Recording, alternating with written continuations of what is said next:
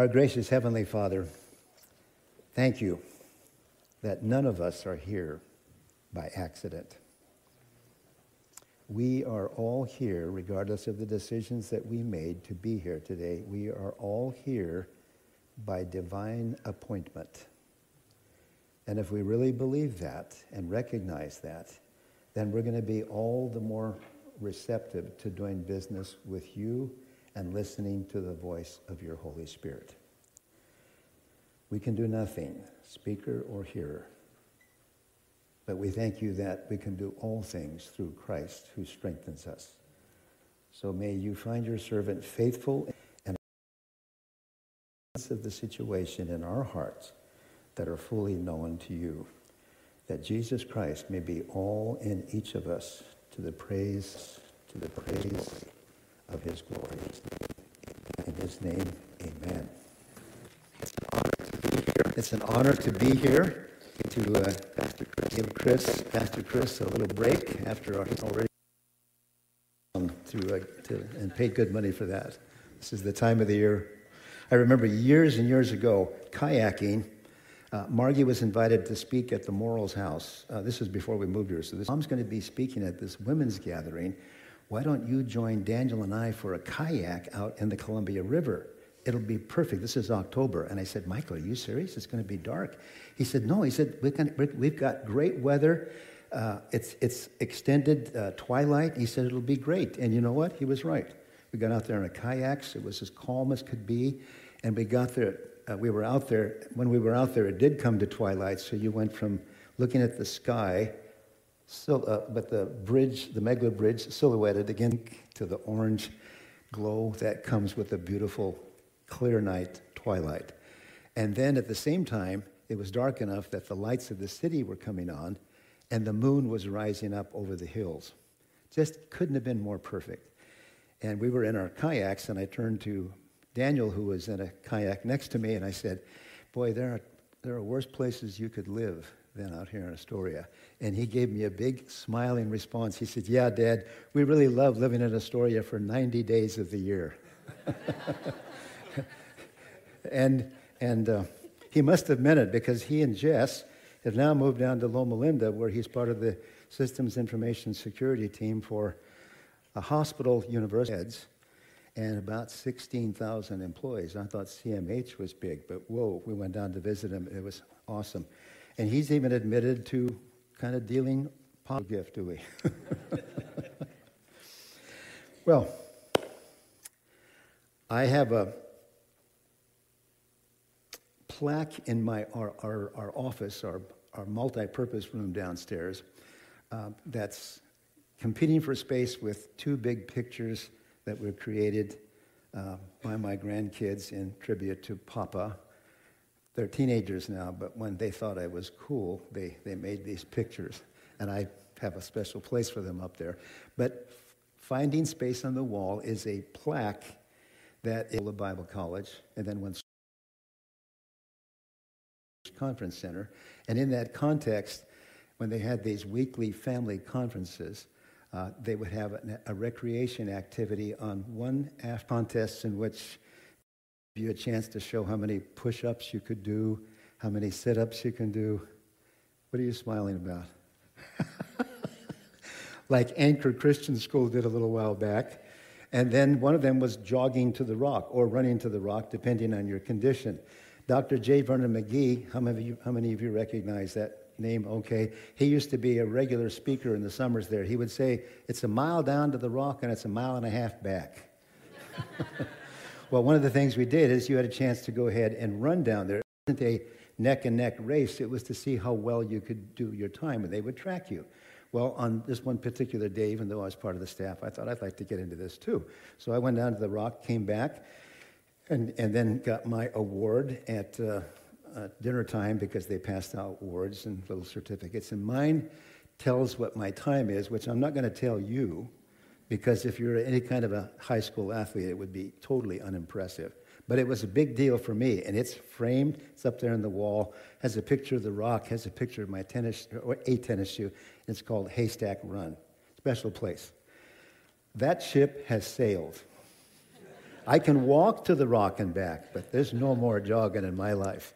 And that's what we're going to talk about. I walk up over the hill and back. Sometimes I'll walk on Marine Drive toward the circle and maybe go up to the viewpoint on Alameda, sometimes on the River Walk. One of the nice things about the walk is you've got conversations with local people that are consistently friendly. I've even had a chance to encounter a couple of atheists along the way, and that's always been interesting and an opportunity to represent Jesus.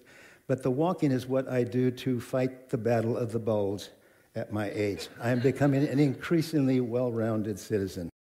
So this hopefully restrains it from getting totally amok.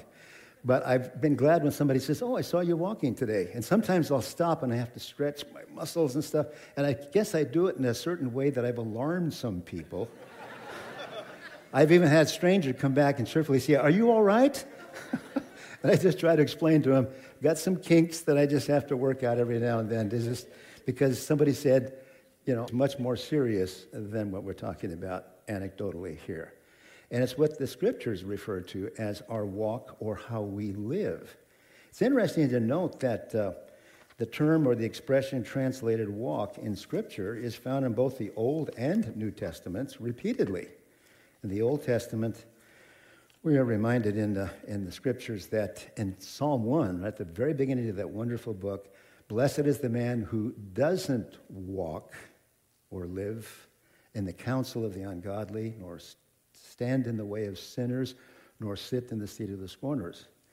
So that's telling us how not to walk, but rather his delight is in the law of the Lord. And in his law, he meditates day and night. He'll be a fruitful like a tree planted by rivers of water. So that's talking about walk there. Then we have uh, the reality of where it is really, really emphasized, and that's in the book of Ephesians. Ephesians is a beautiful book to teach out of because it's it's got a nice, tidy structure. The first three chapters have to do particularly with our position in Christ.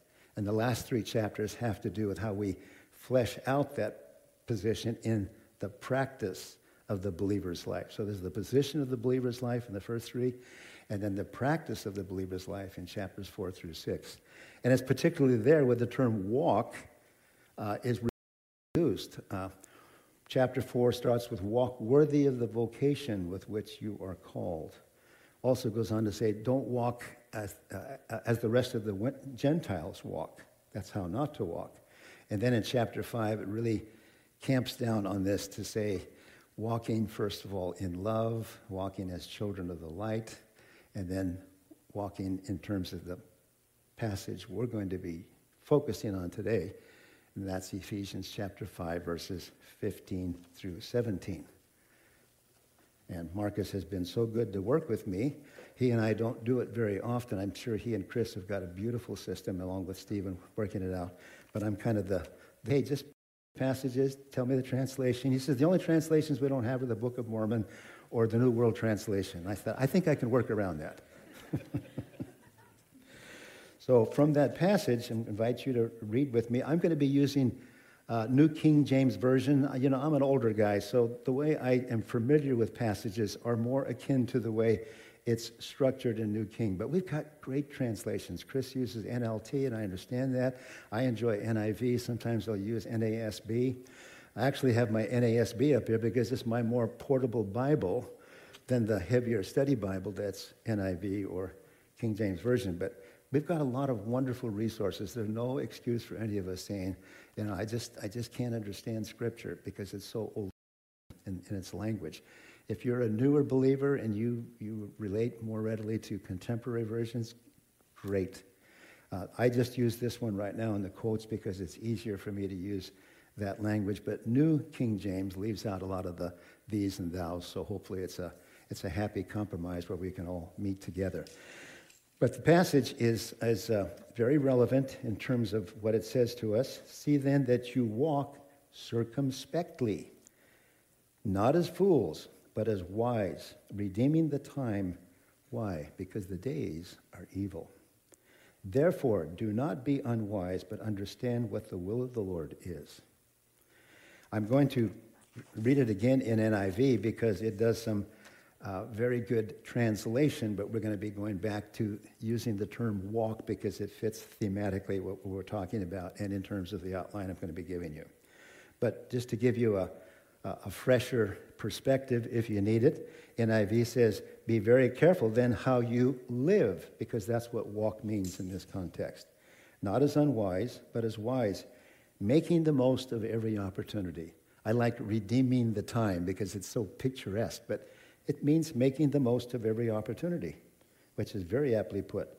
Again, because the days are evil. Therefore, do not be foolish, but understand what the Lord's will is.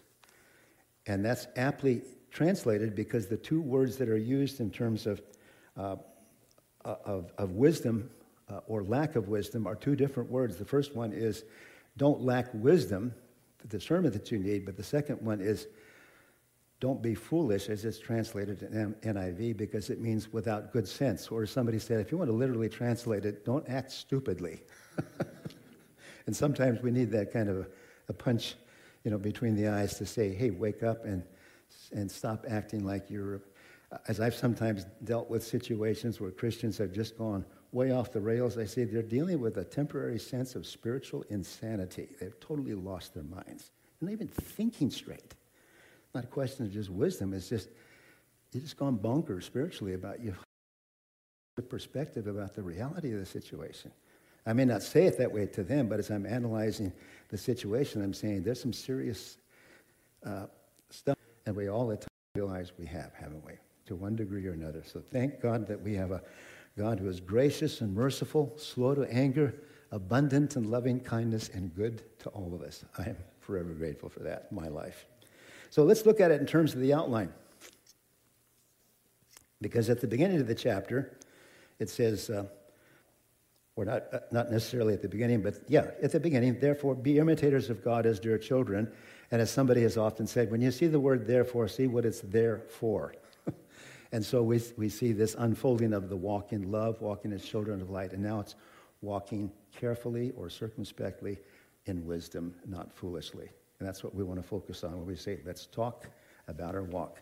First part, if, you, if you're an outline taker, is I'm going, to, I'm going to flip the verses around a little bit just for the way I want to structure our talk about our walk. It's still there, but we're going to, we're going to package it in a little bit of a different sequence.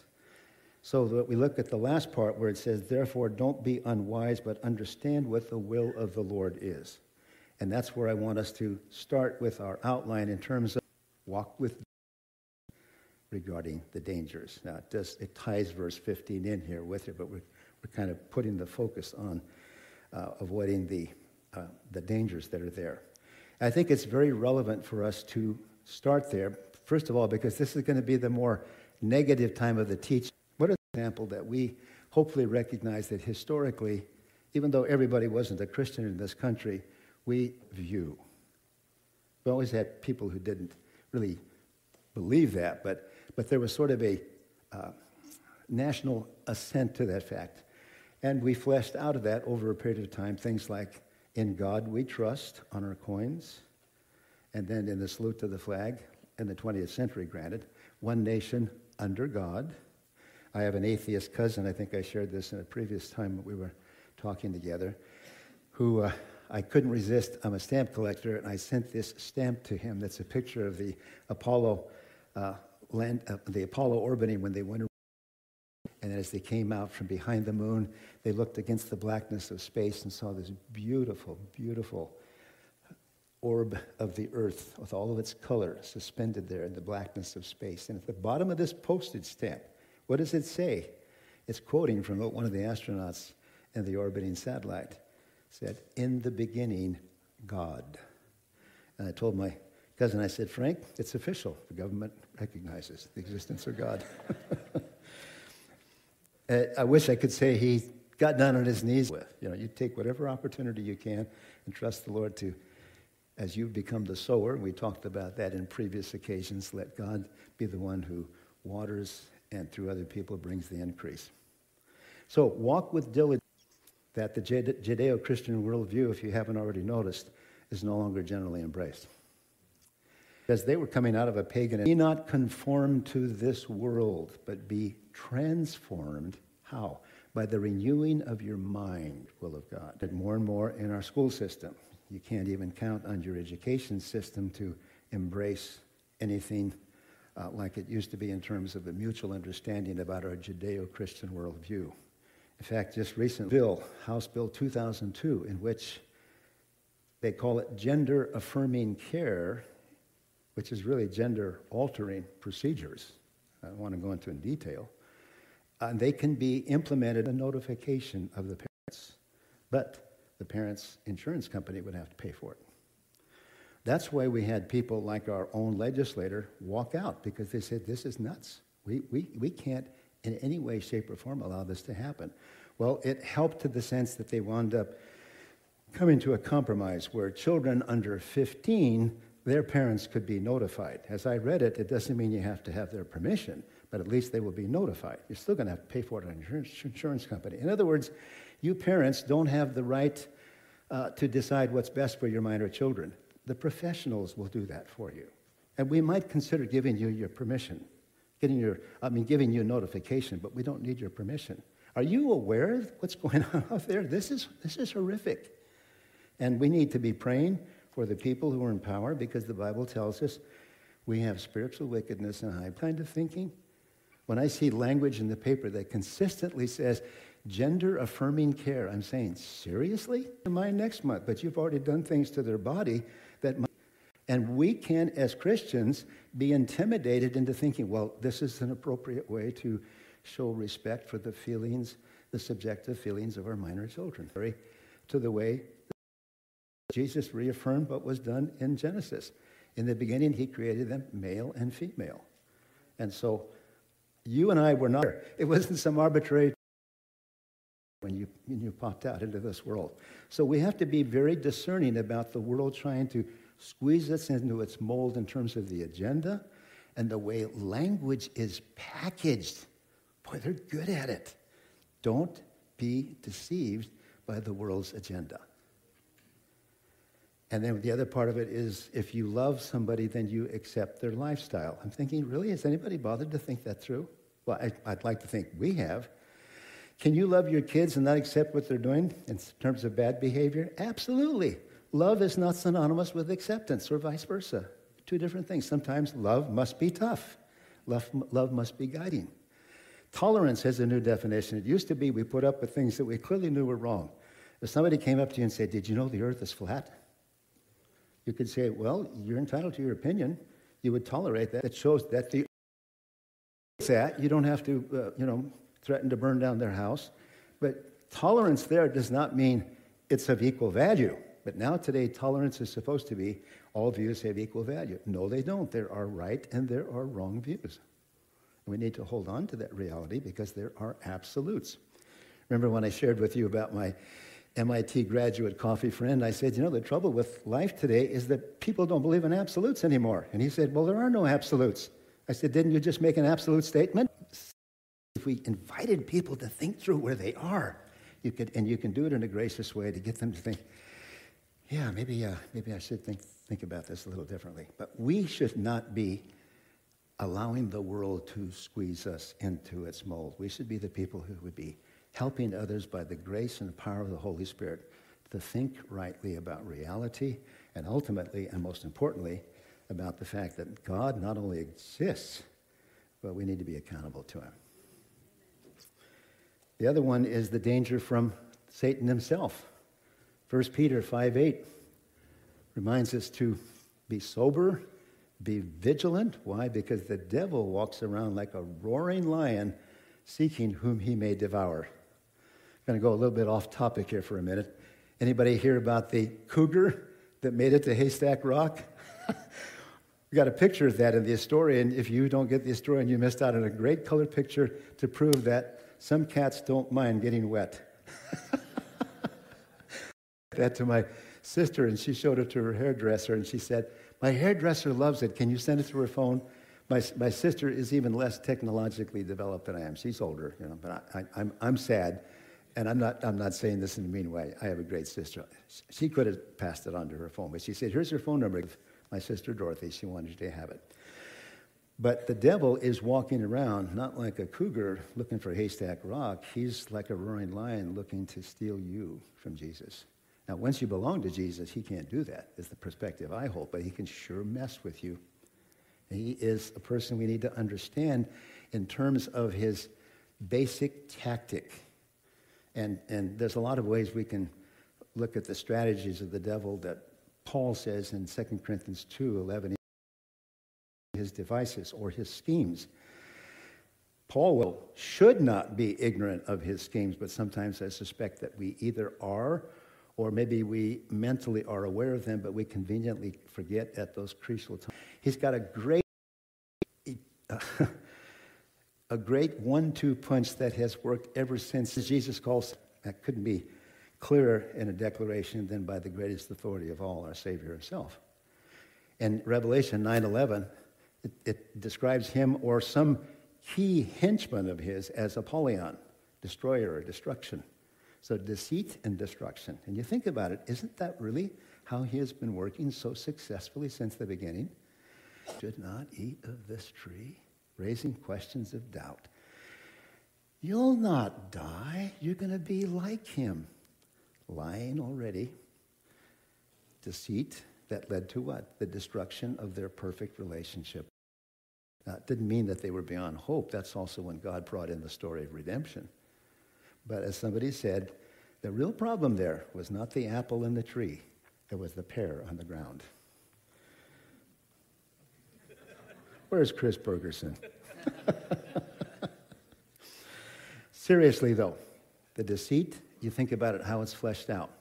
Uh, if, if, a person is under a lot of stress, they can be deceived into thinking, you know, if I'll just take some of these heavy drugs, uh, it'll, it'll allow me to have relief from uh, the real pain I'm experiencing. And it's not to minimize the pain, but the drugs are not the answer.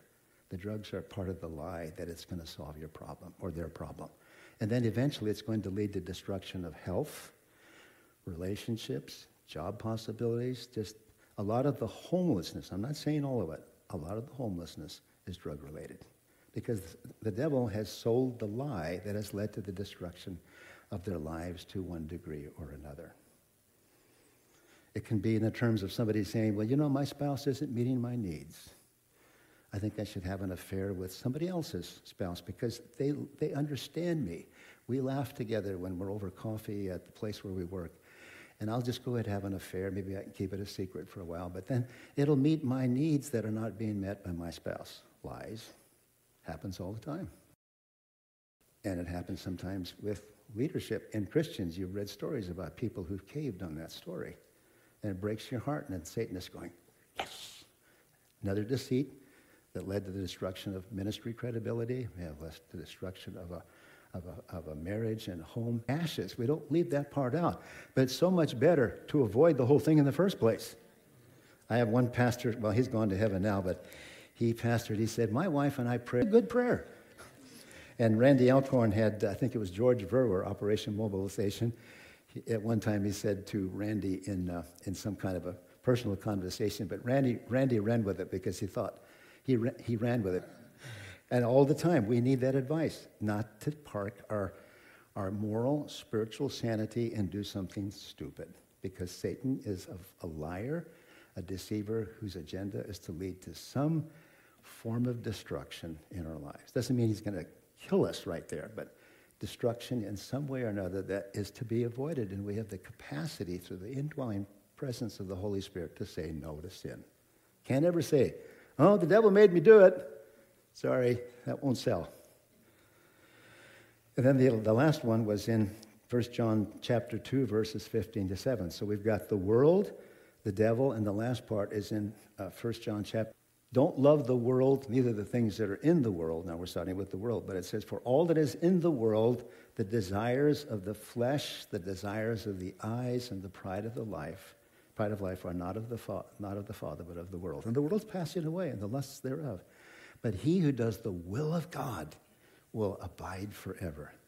So there's the, the flesh at the end of the scale, devil in the middle, and uh, the world at the beginning. There's no there's no necessary sequence here, but we have this triple threat world, flesh, and the devil, as it's been described.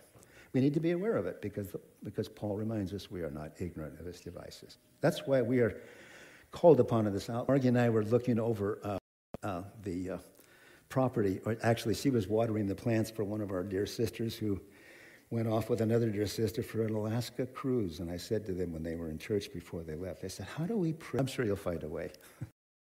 Hope we'll have a good report. But in the meantime, plants needed to be watered. And on the other side of her backyard fence, there's a terrace that couldn't be more than a main. And of course, we were free to go over there and harvest them. But at the edge of that terrace, it drops off the slope and goes down into the parking lot of the JW operation. Well, I had two reasons why I didn't want to fall off the edge. so I was walking very carefully, as Margie, I'm sure, was, and we were picking the berries and enjoying the, you know, the, the fruitful heart ah, over the side. We're walking carefully. And figuratively in our lives, that's meant to illustrate how we need to be careful in regard to the dangers that we're dealing with here. And when it refers in these other cross reference scriptures to doing the will of God or discerning the will of God, you know, there are times when we can sincerely say, I'm really, I'm really struggling with understanding what the will of God is in this situation. And, and I respect that because there are times when you're in a job situation that may, for several reasons, make you feel like this is a toxic environment. And I know because I can see that it's really wearing me down as a person. I come home and I'm not the kind of person I want to be to my family. Um, and so you're thinking, maybe I should do a job switch. This isn't a primarily moral issue, this is primarily a wisdom issue. Or you may decide, you know, it's time for us to move. Our family's getting messy to want to kill each other every night. So maybe we should enlarge our borders. This is not a moral issue. Well, it could become a moral issue if you're ready to kill somebody. but it's probably better to say it's a wisdom issue. So you understand what I'm saying. Some of these are not obvious, thus says the Lord, you know, you shall buy this house. Chris gave us a great illustration of how God worked to provide that house, but it was a wisdom issue. So when we're talking about those, those do need prayerful consideration. Maybe we'll seek some counsel from somebody who's been through similar experiences. Uh, that's all, that's all pro- proper and wise. But on some things, the Bible's very clear what the Word of God is. For that, we go to 1 Thessalonians 4 3, which is relevant to what we've already been talking about. And it says, What? This is the will of God in Christ concerning you, your sanctification, that you abstain from sexual immorality. I realize that's not much of a problem these days. That's readily available on any phone or electronic device that we have today. People used to have to sneak off to peep shows and stuff. Not anymore. It's readily available. It's huge business, and it has impacted the Christian community. It says very clearly, this is the will of God. Stay away from that. You don't have to pray about it. It's clear. The other thing, give thanks. God, uh, and that, that attitude of gratitude can make such a difference in the health of my soul and the health of my presence and the people around me. Uh, I, I may be repeating myself, but some people are so far removed from gratitude that, and, and so negative that if somebody said, you know, if so and so ever made it to heaven, they'd complain about the altitude. We don't want to be that kind of people. And God doesn't want us to be that kind of people. And it's very clear in Scripture that we're to be thankful people. How would I summarize those two, those two aspects of God's clear will for us? In our personal walk, He wants us to be morally pure and mentally positive. I, I like to kind of package things in a way that has memory hooks because my brain at this stage in life needs all the help it can get. morally pure and mentally positive. Now, there's more to the will of God than that. Those are two critical areas that are clearly spelled out in Scripture. But that gives us some handles on we don't have to be groping around in all aspects about what the will of God is for my life. On these very sound, critical issues in our lives, they're clearly spelled out. So walk with diligence or carefully regarding the dangers around us. The second part is the positive part and that's walk with discernment regarding the opportunities. And that's going to be anchored around redeeming the time or making the most of the opportunities. This is, if I can be so liberal as to say, this is the fun part of our teaching session because this is the proactive, uh, don't miss the opportunity part in the song that Beth and here that I don't want to miss an opportunity to bring praise to you. Right on. Right on. So how do we do that? And how do we how do we go about making the most of the opportunities? I've used this before, but it applies here. We do that. How do we best redeem the time uh, or make the most of the opportunities? We do that by ex- exalting God through edifying believers and evangelizing unbelievers. We do that by exalting God through edifying believers and evangelizing unbelievers. That would be the, the, the mission statement, if you will. But let's break it down into more specific ways that we can get handles on it. I, I think we can do that in two ways. First of all, through opportunities that are brought to us. We didn't go looking for them, but they were brought to us. You see that in the Old Testament with God visiting and making all kinds of excuses, but it was an opportunity that was brought to Moses.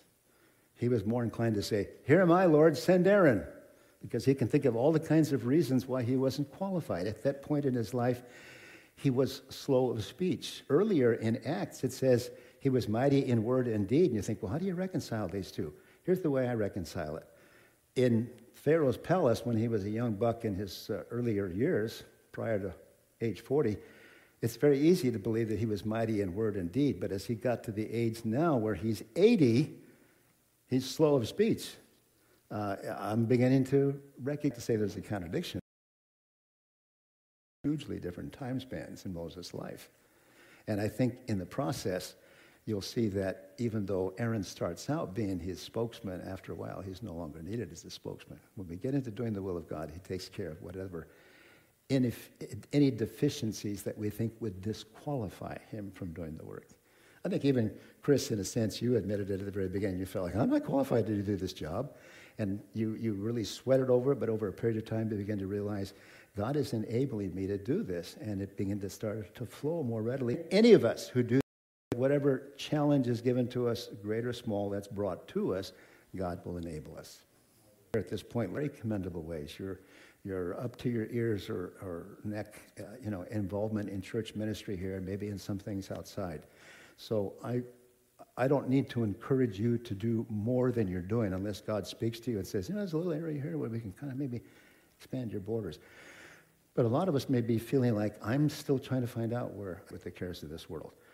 Those are things that God has to sort out in each of our lives. I'm not your judge, but we're going to be in different places in this particular part I hope you are encouraged or inspired as we walk through this section to say, Lord, what would you have me to do in response to this, as well as in part one? Opportunities brought to us, Moses' great example in the Old Testament. Now, I haven't had any, the only burning bush experience I've had is one day when I walked out of our house in Dallas, Oregon, and we had these two arborvitaes on both sides of our picture window, and one of them was burning. But I didn't hear God's voice, but I, I felt really strongly led to go get a hose. I found out later as I looked up, oh, there's some remnants of a skyrocket that had not, some of it had fallen down right off the edge into this and still had burning embers. And this is in the summertime. This is the Fourth of July area. Got a phone call a little bit later. Guilty party. He said I was firing off some skyrockets in the backyard to impress our daughters, and one of them got away. That's my only burning bush experience. But God can find experiences in which He can get our attention to say, I've got an opportunity that I'm bringing to your attention for you to, for you to respond to. In the New Testament, that actually was true of Paul and Barnabas, Bar, Paul and Barnabas at the beginning of their ministry. What happens in Acts 13? The Holy Spirit says to the elders, Separate unto me Paul and Barnabas for the work for which I have ordained them. And so they, they approach Paul and Barnabas to say, We've got a job that the Holy Spirit is, has provided for you, speaking through us, and we're going to lay hands on you and send you out. Paul and Barnabas, according to the record, did not look for that opportunity.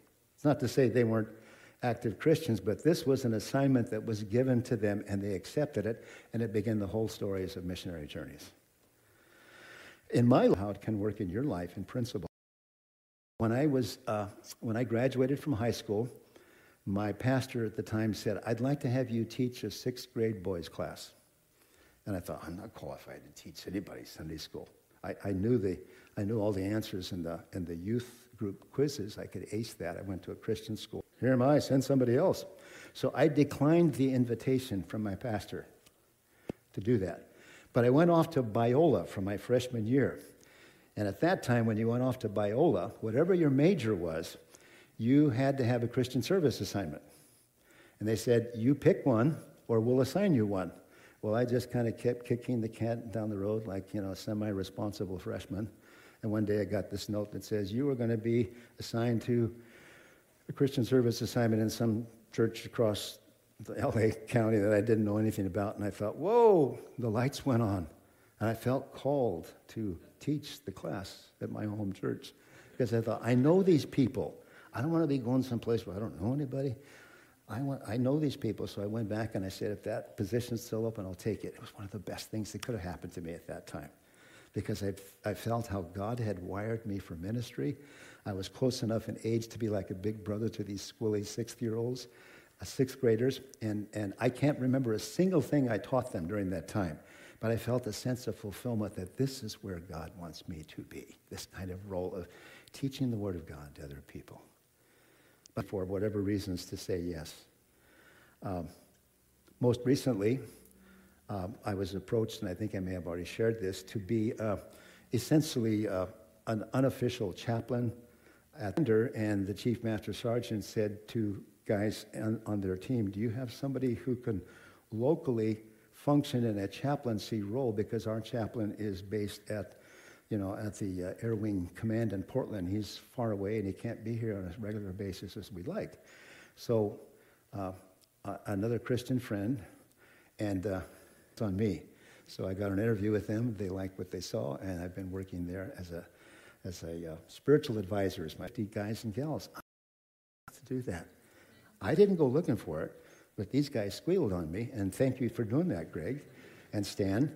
And uh, and being able to have that role. I go there once a week, do the walk through the shops of the departments, and when the drills come, when you have the whole squad, then I'm authorized and even asked to conduct an early church service, and then even a Bible study on Saturday around noontime. No. Now, it doesn't always happen that tidily, but I'm just illustrating that when opportunities come, we should all ask ourselves, am I open to accepting that opportunity with whatever inadequacies I may feel. Am I allowing God to tell me this is where you need to be right now? Or if I just say, oh no, here am I, Lord, send Aaron, then I'll, I can miss out on the blessing for my own life as well as the way God wants to use me to bless the lives of others. Then there are the proactive to look for them. In the Old Testament, Joshua is one of my favorite ones. He's already an old timer. He's in his 80s now, and he goes to, uh, excuse me, Caleb goes to Joshua, and he says uh, in chapter 14 of Joshua, uh, you know, God spoke through Moses to say, wherever I set my foot down, that's going to be said it's yours. Now, he had to fight for it, but he says, you want it? Go for it. Uh, a little bit like Eric says, oh, you want to buy that thing? Sure, just some money. so there's, uh, there's that, uh, that uh, symbiotic relationship where God authorized in his, so to speak, he's in his 80s. He lived to be uh, a bit older, but, uh, but God used him in a wonderful way. And through him, one of the seven cities of refuge was uh, provided, as well as an inheritance for his family. In the New Testament, Paul at Athens in Acts chapter 17. Beautiful illustration. He's restlessly waiting for the rest of his mission team. All these other idols, it says, to the unknown God. And the lights go on. He says, That's my foot in the door. And so, on the basis of that, he says, Let me tell you about the unknown God. He, because some people say him, and some people say, Well, there's no indication there ever was a church that got established in Athens. I don't care. The fact is, he took an opportunity, he shared the gospel. It all need to be a gift wrap package at the time somebody does ministry. You did what God prompted you and gave you the opportunity to do. The rest of the story is going to be told in eternity. We're to be facing a lot of pastors take up woodworking as a hobby is because their ministry is always in the process of being complete until we stand in the Lord's presence.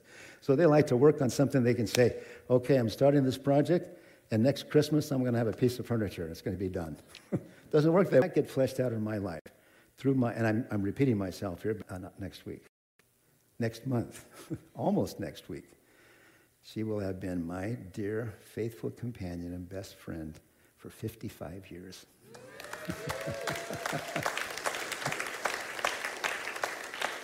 I am a very, very fortunate man. Somebody said something about, uh, you don't have gray hair yet. And I say, God and my wife have taken good care of me. I, I, I think I already said, you know, the Bible says the glory of young men is their strength and the glory of old men is their gray hair. So where does that leave me? I'll wait, I'll wait.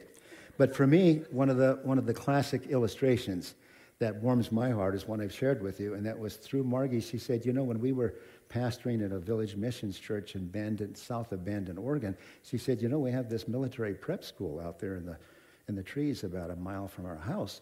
She said, uh, Military schools have chaplains. Why don't you see if there's a. Longer story short is the one in charge there said, You know, I think uh, I'll consult my faculty and we'll see if that's okay with them. Well, it turned out that God was already ahead of the game.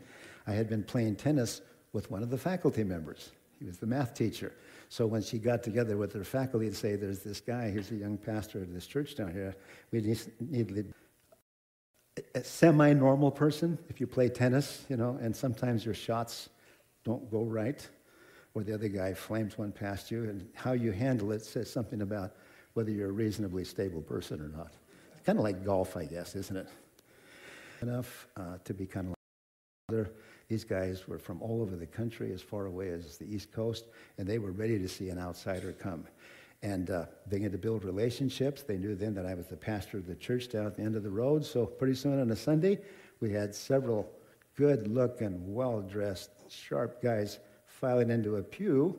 And our church was maybe about 70 in around I don't him at my high school. So God began to work in their lives. They were receptive to spiritual truth. One of them, Rob Worley, accepted Christ. He was so ready when I sat down to talk with him. I mean, God's Spirit was just, just there. He was as ripe as a plum. Prayed to receive Christ, went back home, shared it with his girlfriend, and she said, I want what Rod has. And so we did that by mail, and she made a decision. He went on to the Air Force Academy along with some of these other guys before him, and then went on to be actually a general the United States Air Force. An opportunity that I sought through the, the good counsel of my wife, and the Lord opened the door. Doesn't have to be anything that dramatic. Uh, but let me just get real close to I, am not being paid to, he approaches you about, Lord is just prompting me to ask you, would you be willing to serve in a ministry capacity and being approached? and feeling yes, maybe inadequate, but God, is this something I should say yes to? Don't say, oh, I'm not qualified or I'm too busy. Because at least you should be willing to pray about it. Right, Chris? so I like, and we always need volunteers.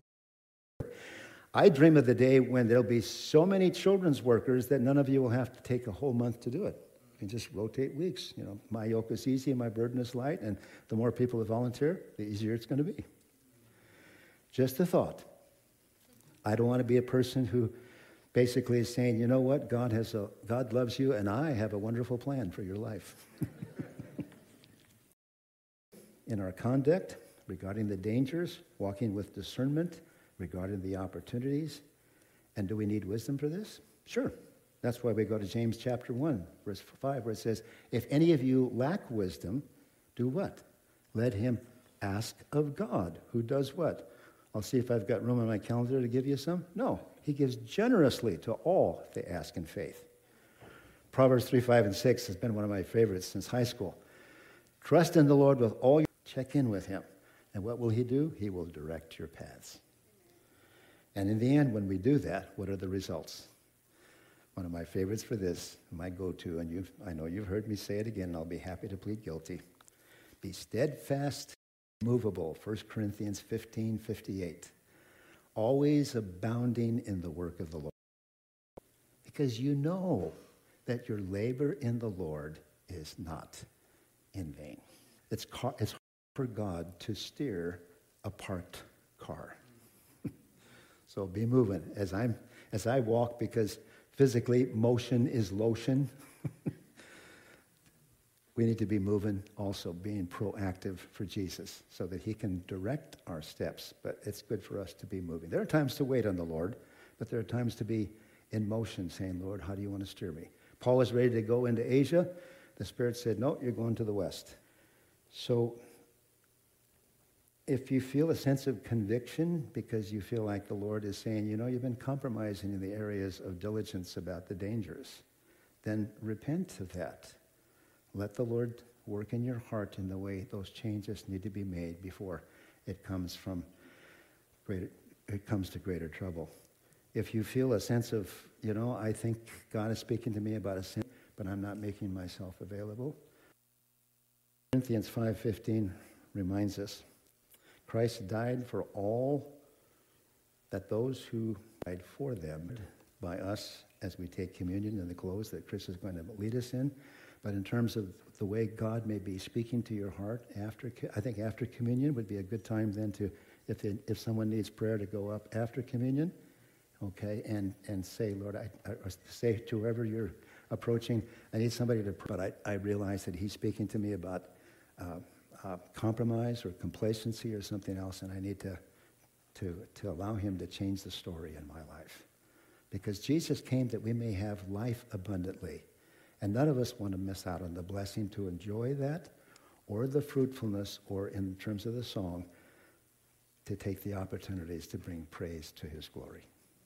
Let's pray. Father, we thank you for your word of truth out there. Lord, we do live in evil days, but we brighter in dark days.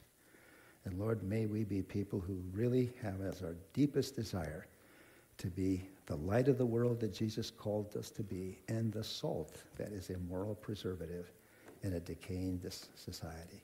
You know, Lord, how you want to use each one of us. It might be in some official way, not going to consent to compromise or complacency in my life. I want to be all that Jesus wants me to for the capacity to enhance being, the, being to the praise of his glory. In Jesus' name, amen.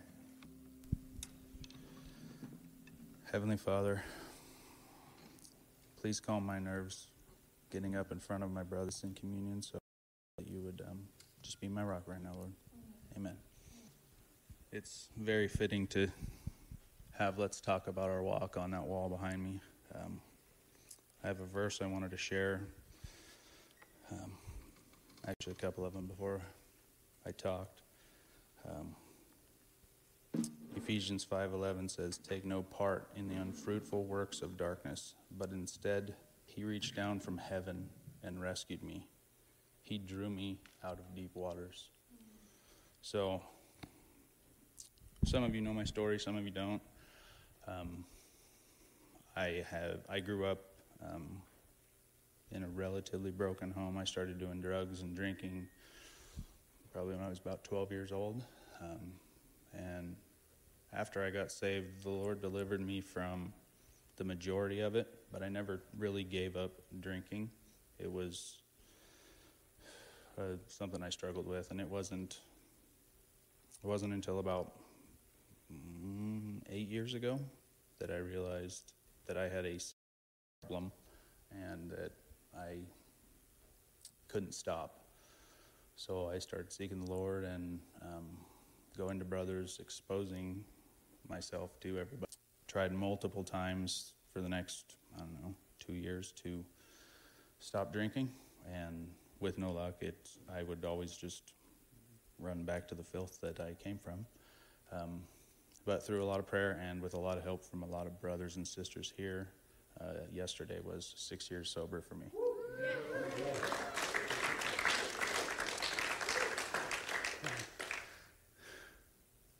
A lot of her help too. So, um, all that being said, I I've never found it easy to speak in front of people like this. Public speaking is always one of my like greatest fears. So when Chris asked me to do this, my heart's like beating out of my chest right now, so you guys know. Um, but when he asked me to lead communion, I actually asked him yesterday. But I just felt like we really need to remember what the Lord has done for us. He's, he's saved us from the pit of hell. We get to spend eternity praising Him. Heavenly Father, as we hold this bread, we remember your body broken for us. We remember that it should have been us nailed to a cross, beaten, scarred beyond measure, Lord, not even recognizable as a man, for all of the things that we've done.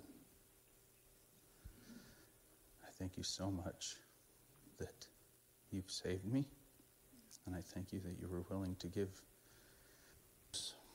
We remember that it's it's just a, re- a representation of the blood that you shed. Lord, your Bible, Bible says there's no forgiveness of sin without the shedding of blood. And you shed all of yours so that we didn't have to. We praise you. As we hold this cup, we just remember